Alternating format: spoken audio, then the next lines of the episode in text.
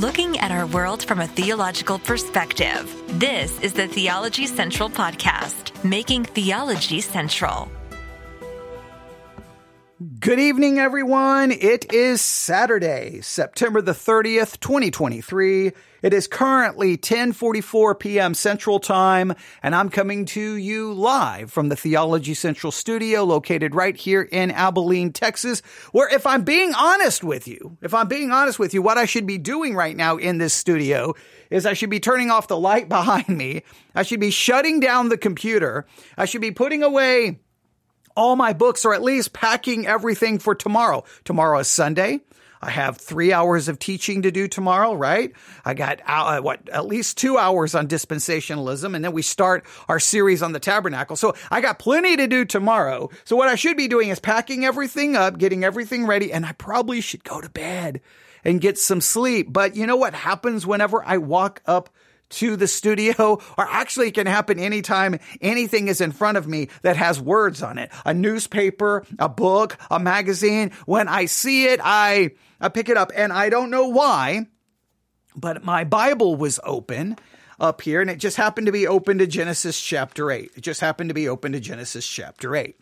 And so I just, I, I was, I think I was literally getting ready to, uh, I think I was literally getting ready to uh, I think I was literally getting ready to shut down the computer. I think is what I was getting ready to do.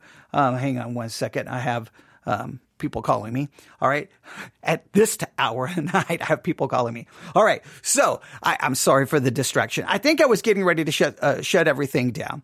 And, um, all of a sudden I looked down and I saw my Bible and I read these words and I read these words and God remembered Noah and every living thing and all the cattle that was with him in the ark. And God remembered Noah. And God remembered Noah. I'm like, wow, uh, okay. I've read that a million times, but all of a sudden it's just one of those situations where all of a sudden it's like it jumps, it jumped off the page and it it slapped me. I, I use that uh, illustration all the time. You know how that works, works. Sometimes you've read a passage 10, 15, 20, 30 times, but all of a sudden I read it tonight and it, it hit me. And, um, I was like, whoa, that, how, what do I do with that? What, what do I, what do I, how do I process that? So I just started kind of thinking about it and, and, not really formulating a specific idea. And then I started kind of expanding it and I started thinking about this and started thinking about that. And I'm like, oh, I could probably turn this into something, but I still don't have it all figured out. But I'm like, well, you know, that's one of the beautiful things about being a podcaster. That's one of the beautiful things about technology is I could sit here in this room and just talk to myself about it, right? I could be like, well, Genesis chapter 8. Okay.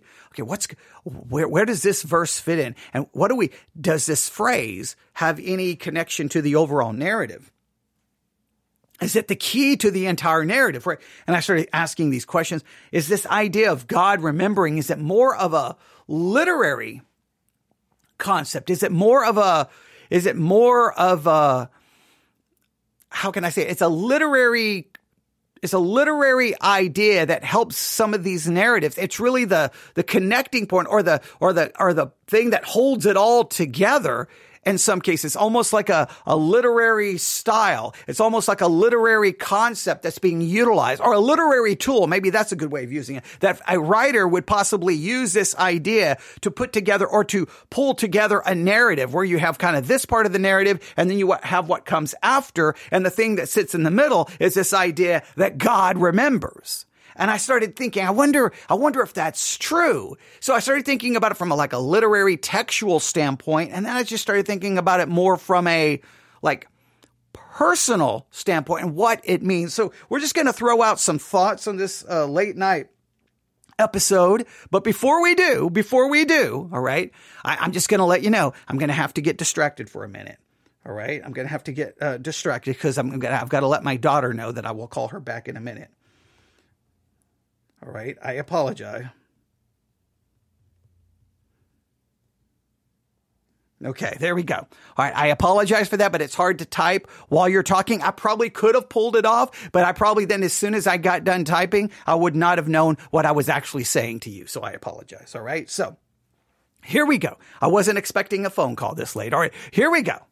All right. I don't think it, if for some reason I get a message back that it's an emergency, then obviously we'll just have to end the broadcast and I'll delete it, obviously. So don't think you're like, wait, he's going to broadcast when there could be an emergency. I don't think it's an emergency. It's just, just everyone knows I stay up late. So they think they can call me at any, any point in the time, which is relatively true. All right. So Right. And typically it's about absolutely nothing. Okay. But that's okay. That's, that's, that's one of the one beautiful things when you never sleep. You really have, you know, multiple, you have one day you can really do, uh, you can really live two days within a 24 hour period, right? Because everyone else just only lives half of that day. You get the full day. So it's like living two full days. All right. But I, I digress. Let's not talk about that. But let's do talk about this idea.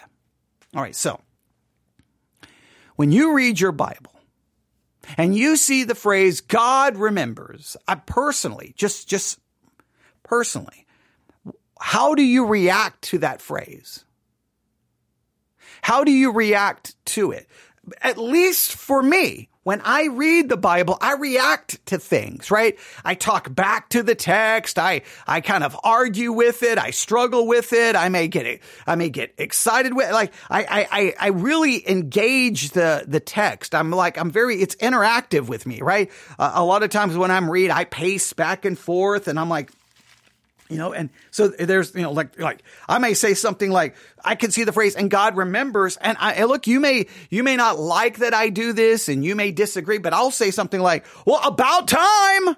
Where have you been? Right. And, and it's not that I'm trying to be, I'm not trying to be in any way disrespectful. It's not anything stated in a negative way. It's just I'm reading the text. I'm getting into the story. And sometimes I'm like, well, where, you know, God, where have you been? Why, why did it take you this long to remember? And then other times I'll be like, oh, isn't that beautiful? God remembers. And then I'll be like, well, wait a minute. If God remembers, does that mean he forgets? And then, so then I'll just start asking these questions and I struggle with the text. I engage the text that way and I challenge you to. I, I challenge you to really, when you read it, live it, live in it, feel it, experience it.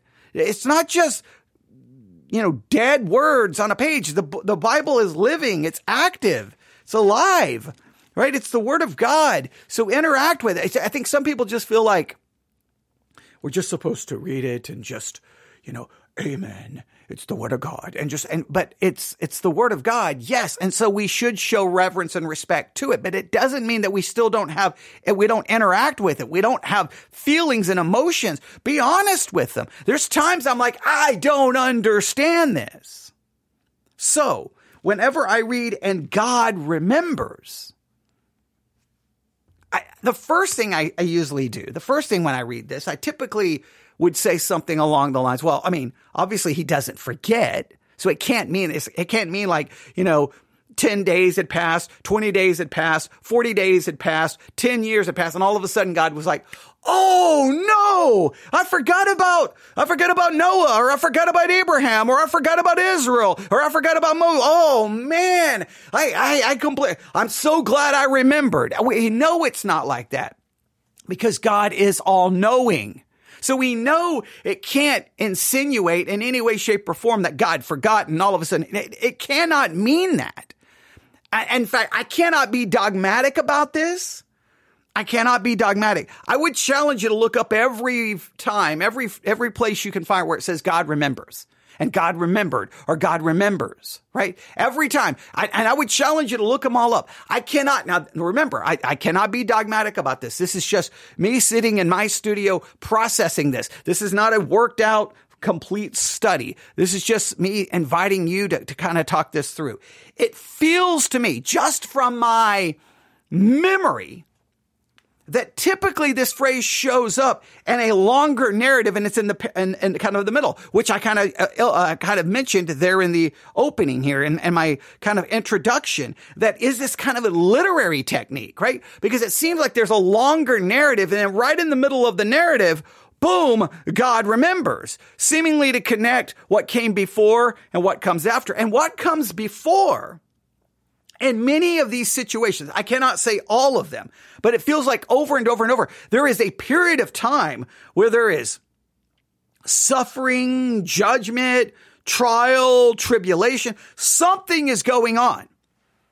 And then it says God remembers. Now it doesn't mean that God had forgotten the person. It seems to indicate that God has this, this situation has been going on for whatever reason, whether it's judgment, trial, whatever. Sometimes we don't know why God is doing what he's doing. And sometimes we, we definitely in many cases are not given the information to, to what he's thinking. He's God and, but there seems to be times where it's there's some kind of trial, there's some kind of difficult, and then when it says God remembers, it's not a, that again. It's not that He has forgotten because He's all knowing. He's omniscient. He He knows the beginning from the end. He knows everything actual and ever and even everything possible. He is all knowing. We do not believe in an open theistic view of God learning or not knowing all things. We re, I reject that outright. God is all knowing. So it seems when the text uses the phrase God remembers, it seems to indicate now God is about to act. God is about to engage. He's about to do something. And it's not that he's forgot. It's it's almost as if like, hey, hey, hey. It's almost using it in a in a way that we can relate to God, describing uh, uh, God in a way which we can understand. And all it really indicates is that God has he never forgot you. He he's been there, but now God is going to engage. Let me let me just try to give you at least three examples, and I'm not sure that these work. And this is just from from memory. But obviously in Genesis 8, we know what's going on, right? Because if you go back, we know Genesis 6, there's wickedness, there's sin everywhere, right? And ever and, and look and, and it says uh if, if we can find it, verse uh, uh, Genesis chapter six, verse five. And God saw that the wickedness of man was great in the earth, and that every imagination of the thoughts of his heart was only evil continually. There's all there's this sin, there is corruption, and then there's judgment with a global flood right? There's this global flood. And in verse 21, and all the flesh died that moved upon the earth, both of fowl and of cattle and of beasts. This is uh, Genesis 7, 21. I apologize. And all the flesh died. And, and, and it talks about all this destruction and the waters prevailed upon the earth 150 days. Now we know God tells Noah to build an ark and him and his family is in that ark. And while they're in it, outside of the ark, there is death. There is stru- destruction. There is chaos and they're in the ark day after day after day after day after day. But there was a period of destruction. And then all of a sudden in Genesis chapter 8, and God remembered Noah and every living thing and all the cattle that was with him in the ark. Now please note that falls like right in the middle of the narrative. The narrative is there's this, there's sin, then there's judgment, and there's chaos, and there's destruction. And then all of a sudden God comes back in and like, hey, hey, I haven't forgotten you. Now, it's not that he forgot, but it's, it's, it's, it's using it in a human way, right? It's using it in a way so that we can relate. God is basically saying, look, I never forgot you and I'm now I'm going to step in and he's going to do something. And look at immediately what happens. God remembered Noah and every living thing and all the, the cattle that was with him and the ark, and God made a wind. God made a wind to pass over the earth and the waters. And immediately, God engages. God does something. I remember, and then God does something. I remember, God remembers, and then he, he does something. He immediately begins to, to, to work to remove the waters from the face of the earth, or to at least have them go back to their boundaries, per se. So that the earth, the whole earth will not be covered in a flood. Now, the same idea, I, I feel like it appears I feel like it also appears. I feel, and I believe is it is it Genesis 19? I believe it's Genesis 19. I believe it's Genesis 19. I believe it's Genesis 19. So we have Genesis 8 1, Genesis 19, and we'll have to work these out a little bit more. All right. Now, in Genesis 19, you now know we're right there in the midst of the story of Sodom and Gomorrah, right? We're right there in the midst of that story. Okay. We have sin once again, and then great judgment is coming upon the cities of Sodom and Gomorrah. Horrible things have happened. Horrible things have gone down. And then I believe it's chapter, is it 29 or chapter 19? Is it verse 29? Look at uh, Genesis 19 verse 28. And he looked towards Sodom and Gomorrah and towards all the land of the plain. And behold, and lo, the smoke of the country went up as the smoke of a furnace. And it came to pass when God destroyed the cities of the plain that God remembered Abraham and sent Lot out of the midst of the overthrow when he had overthrown the cities in which Lot dwelt. Now immediately you have, you have sin, you have destruction, and then God remembers, and then immediately God is doing something. He is sending Lot to Abraham, whom he has remembered. He has remembered him. Once again, you, it's almost like a literary device. It's almost like a literary, like, hey, all chaos, just wait for it, wait for it. And like, you're like, this is horrible. Cities are burning. People are dying. This is horrible. This, and God remembers. Like, it's like right in the middle of the destruction that God remembers, showing you that no matter what it looks like, no matter what, no matter what the circumstances may be, no matter what one may feel, God has not for, it says he remembers. It just means God is there. Now, whenever he's ready, he steps in and then he will act to change it from the destruction to something different. From the worldwide flood, well, to the ark coming to rest on land, right? For, from the destruction of Sodom Gomorrah to a Lot and Abraham, and then life continues. It goes from death to life, from destruction and chaos to, to back to something different. It's, it, it, it signifies a major turning point in the narrative.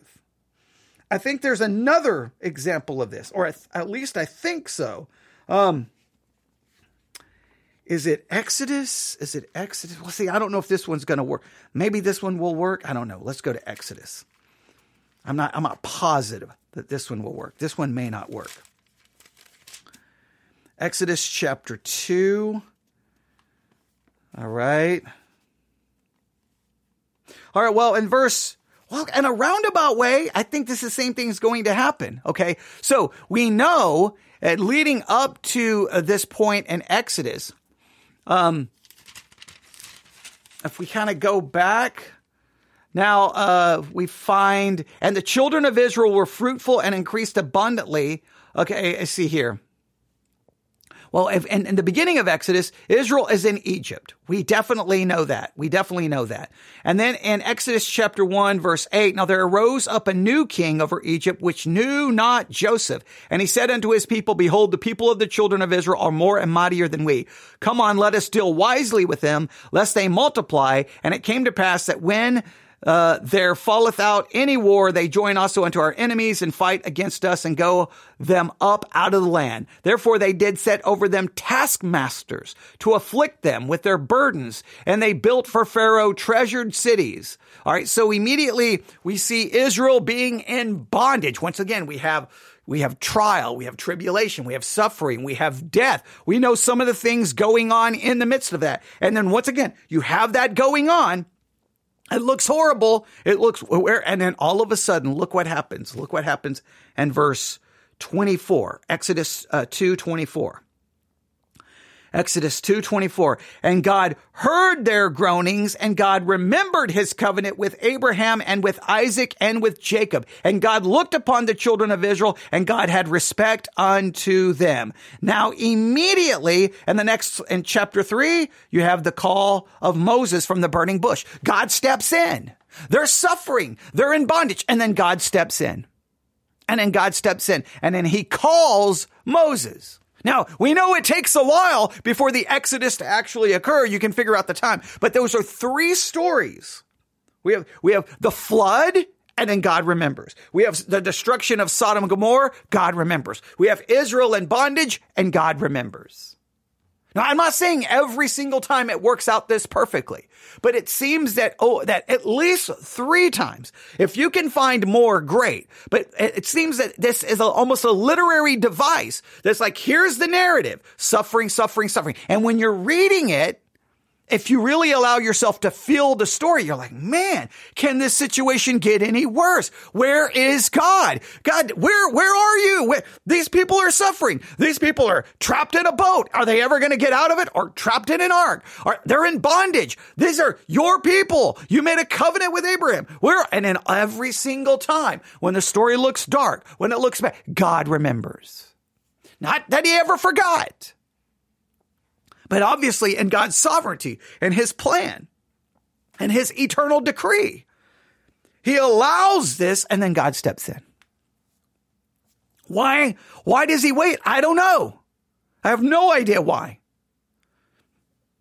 We're not always given that explanation to why, but at some point he remembers. And, and we, what we can take from that is that we cannot at any point in time ever, ever look at our circumstances and then and then judge God based off our circumstances because God, it, it, we can't ever come to the conclusion. I should say it this way. We can never come to the conclusion that God has forgotten us in the midst of any situation because God never forgets. Now, it may mean that there's going to be a prolonged period of suffering.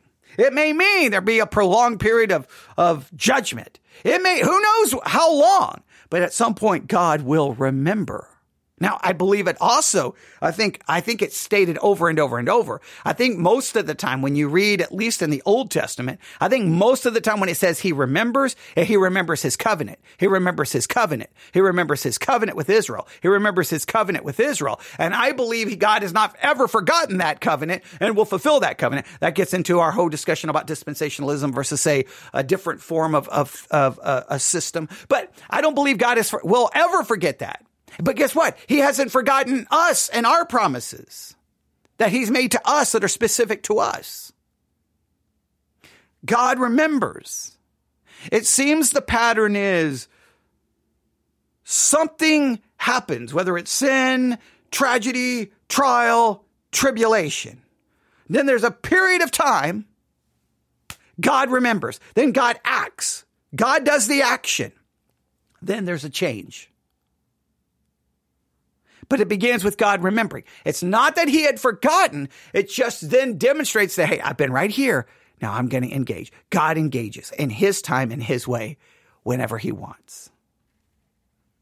Now, I don't know if that pattern works all the time. I don't know if it works all the time, but I want you to think about tonight whenever you read those phrases, God remembers, and you should look them all up. It's used frequently. I don't, I don't have a number in front of me. Those three places, it reminds me Genesis 8, uh, Genesis 19, uh, 29, and then Exodus chapter 2, is that what, 23, 24, 25, somewhere along those lines. Those three passages start at least developing a, the pattern. And I think the first time we read God remembers is Genesis 8. Now I know the principle of first usage. Some people make a big deal out of that hermeneutically, some people don't. But it is interesting that the first usage does have this narrative, and then right in the middle of the narrative, you have this phrase. Now, it's something we can investigate. And if you investigate it, you email me as soon as you discover whatever we discover. And you can email me newsif at yahoo.com.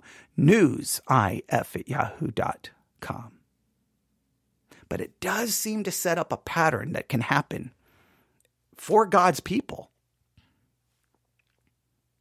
We can find ourselves in the midst of a time of pain, suffering, trial, tribulation, judgment.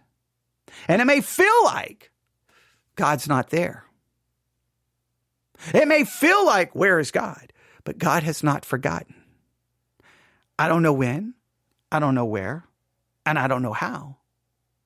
But if God has made promises, I know this. He hasn't forgotten those promises and he will fulfill those promises because at some point God, it will, God in a sense, figuratively speaking, God will remember. Not that he has forgotten, but then he remembers in a sense that he's like, I'm right here. And then he steps in and he will fulfill that promise or act in the way that's according to his will, not according to our will, but his will.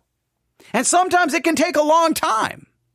Now, what we get, what we get frustrated with is why the time? Why is this going on in the meantime? Why? Could that just end? I'll never understand the in between. I don't understand. I don't understand. Now, sometimes it's specifically because of sin. That makes a little bit more sense. Now, in many cases, God could have done something to prevent the sin. We could get into a whole never ending philosophical discussion. But, but it, and then God remembers. God remembers. Now, you can see if that pattern holds true right? Three times doesn't prove a hermeneutical principle. Right. So my hypothesis here doesn't mean anything. It's just a wild late night hypothesis, but it's something I want you to think and I want you to meditate on. and you can tell me what you think. God remembers. Now, there's some things he forgets, right? There, he doesn't remember our sin. He forgets our sin. Now, that's in a sense that he puts it away because it's covered by the blood of Christ. That's a whole different story and thing that we could talk about. Still dealing with God remembers and, and how God will forget our sin. That not, and what's interesting is that specifically that passage that promises more for Israel it's in Jeremiah 31. It shows up in Hebrews 8, which is a reference back to the new covenant which was made with Israel. That gets into a whole different uh, discussion. But, but for now, God remembers. Find all the places, see what you think about my late night thought. May turn out to be nothing, may not be anything, but I do believe in Genesis 8, Genesis 19, and Exodus 2 all three times. I believe that God remembers statement is like the the central. It's like the the main point, or not the. It's like the the point that holds everything together. It's like the linchpin to the narrative. It's like the it's like the the hinge that turns the whole narrative. It's the thing that holds it together. There's all of this stuff, and then God remembers, and then it's different. God, and in, in every situation, immediately after he said God remembers, he acts. All right, news, if at yahoo.com. That's news, if at yahoo.com. Thank you for listening to a very, very, very impromptu late night episode where there were countless interruptions, and I do apologize for that. But, you know, you never know what's going to happen when you go live. All right. Thanks for listening. Everyone have a great night. God bless.